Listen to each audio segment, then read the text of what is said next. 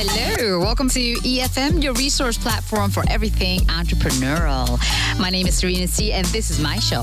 Yes, I have a show. The Top 3 with Serena.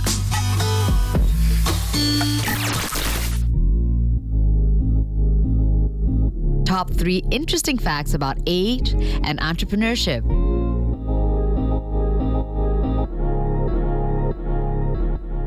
Welcome to EFM, your resource platform for everything entrepreneurial. And my name is Serena C, your host. Who are among the top young tech founders in the world? Do young entrepreneurs stand a better chance to be successful? Is it true KFC founder didn't achieve his remarkable rise to success until his 60s? In this podcast, we're going to take a look at the top 3 interesting facts about age and entrepreneurship.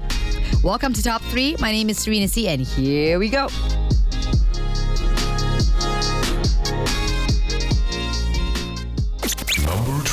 It's the stuff of entrepreneurial legends. In 2007, at the age of just 23, Mark Zuckerberg became one of the youngest billionaires in the world thanks to the success of Facebook, a product he built in a dorm room.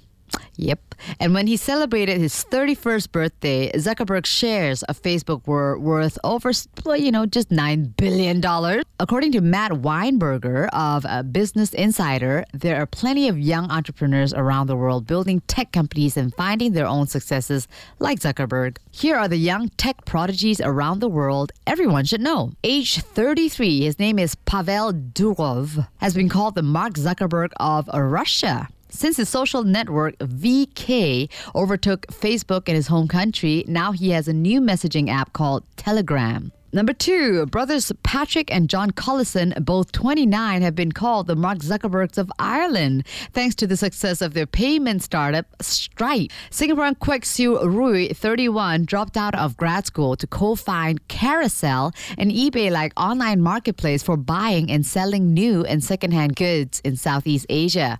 I should know, I'm on it. Yoshikazu Tanaka started his social network SNS Gree as a lark at the age of 26, and in 2010, not long after he turned 33, he became the youngest ever founder of a company listed on the front section of the Tokyo Stock Exchange. Now, at age 31, our number 5, Michael Litt, co-founded a video marketing startup Vidyard in 2010 as part of a final year project at the University of Waterloo, Canada. Number 6, Spotify CEO and founder Daniel Ek of Sweden was already worth $400 million at age 32, and is not even his first company. Egg has sold his previous startups to companies like Trade Doubler and eBay. Number 7, Brazilian Gustavo Quetano, I hope I got that right, only 36, took a struggling mobile game distribution company he founded in 2004 and turned it into SambaTech, now Latin America's biggest online video platform. SambaTech, I feel like dancing. Number 8, Mubarak Muika, only 23, is the CEO of Zagache, I hope I got that right, a Kenyan startup that makes business software. And when he was only 16, he founded Hype Central Technologies, a web hosting company that he sold in a six-figure deal. Bear in mind, he was only 16. In fact, he turned down a generous scholarship to Harvard to pursue entrepreneurship. Yep, good choice. Number 9, in 2009, Deepak Ravindran and 3 of his fellow students dropped out of Kannur University to find Enos, a company that lets users do Google and Wikipedia searches via text messages, which is crucial in India since mobile internet is way less common. In 2014, Ravindran left Enos to find Lookup, a service for mobile service to chat with local businesses.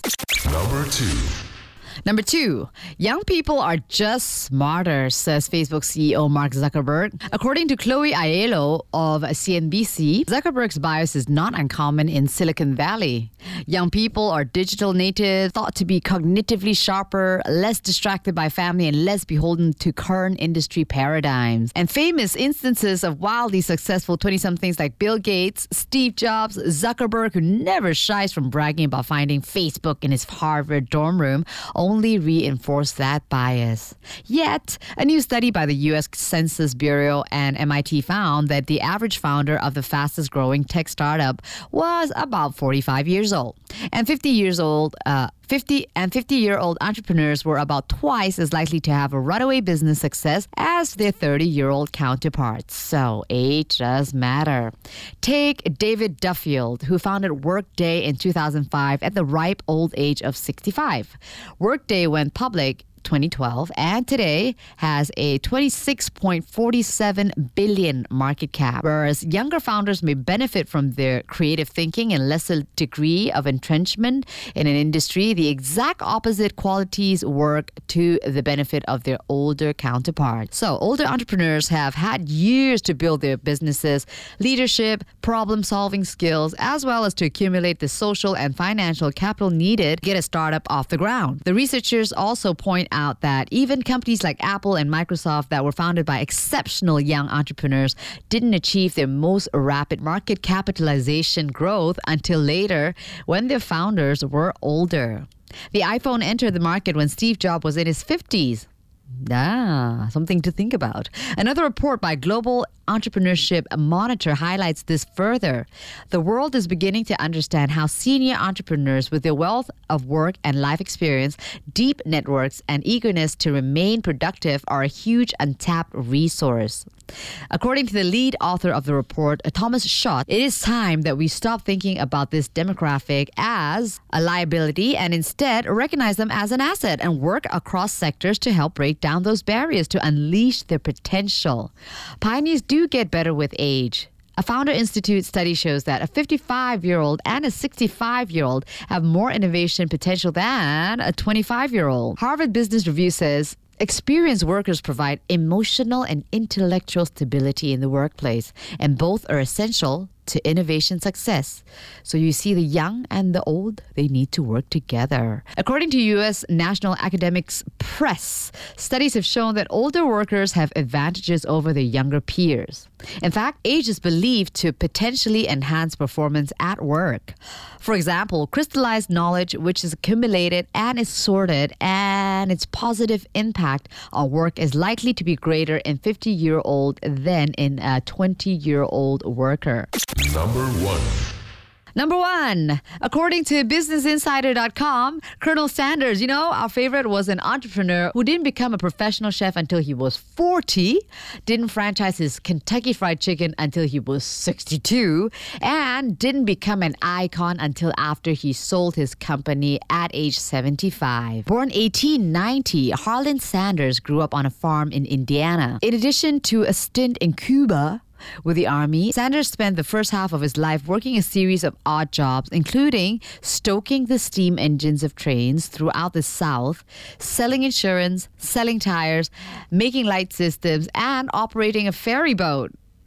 Having acquired a service station in Corbin, Kentucky in 1930, he began serving classic Southern dishes to travelers. His breakthrough came in 1939, and Sanders' restaurant enjoyed great popularity over the next decade.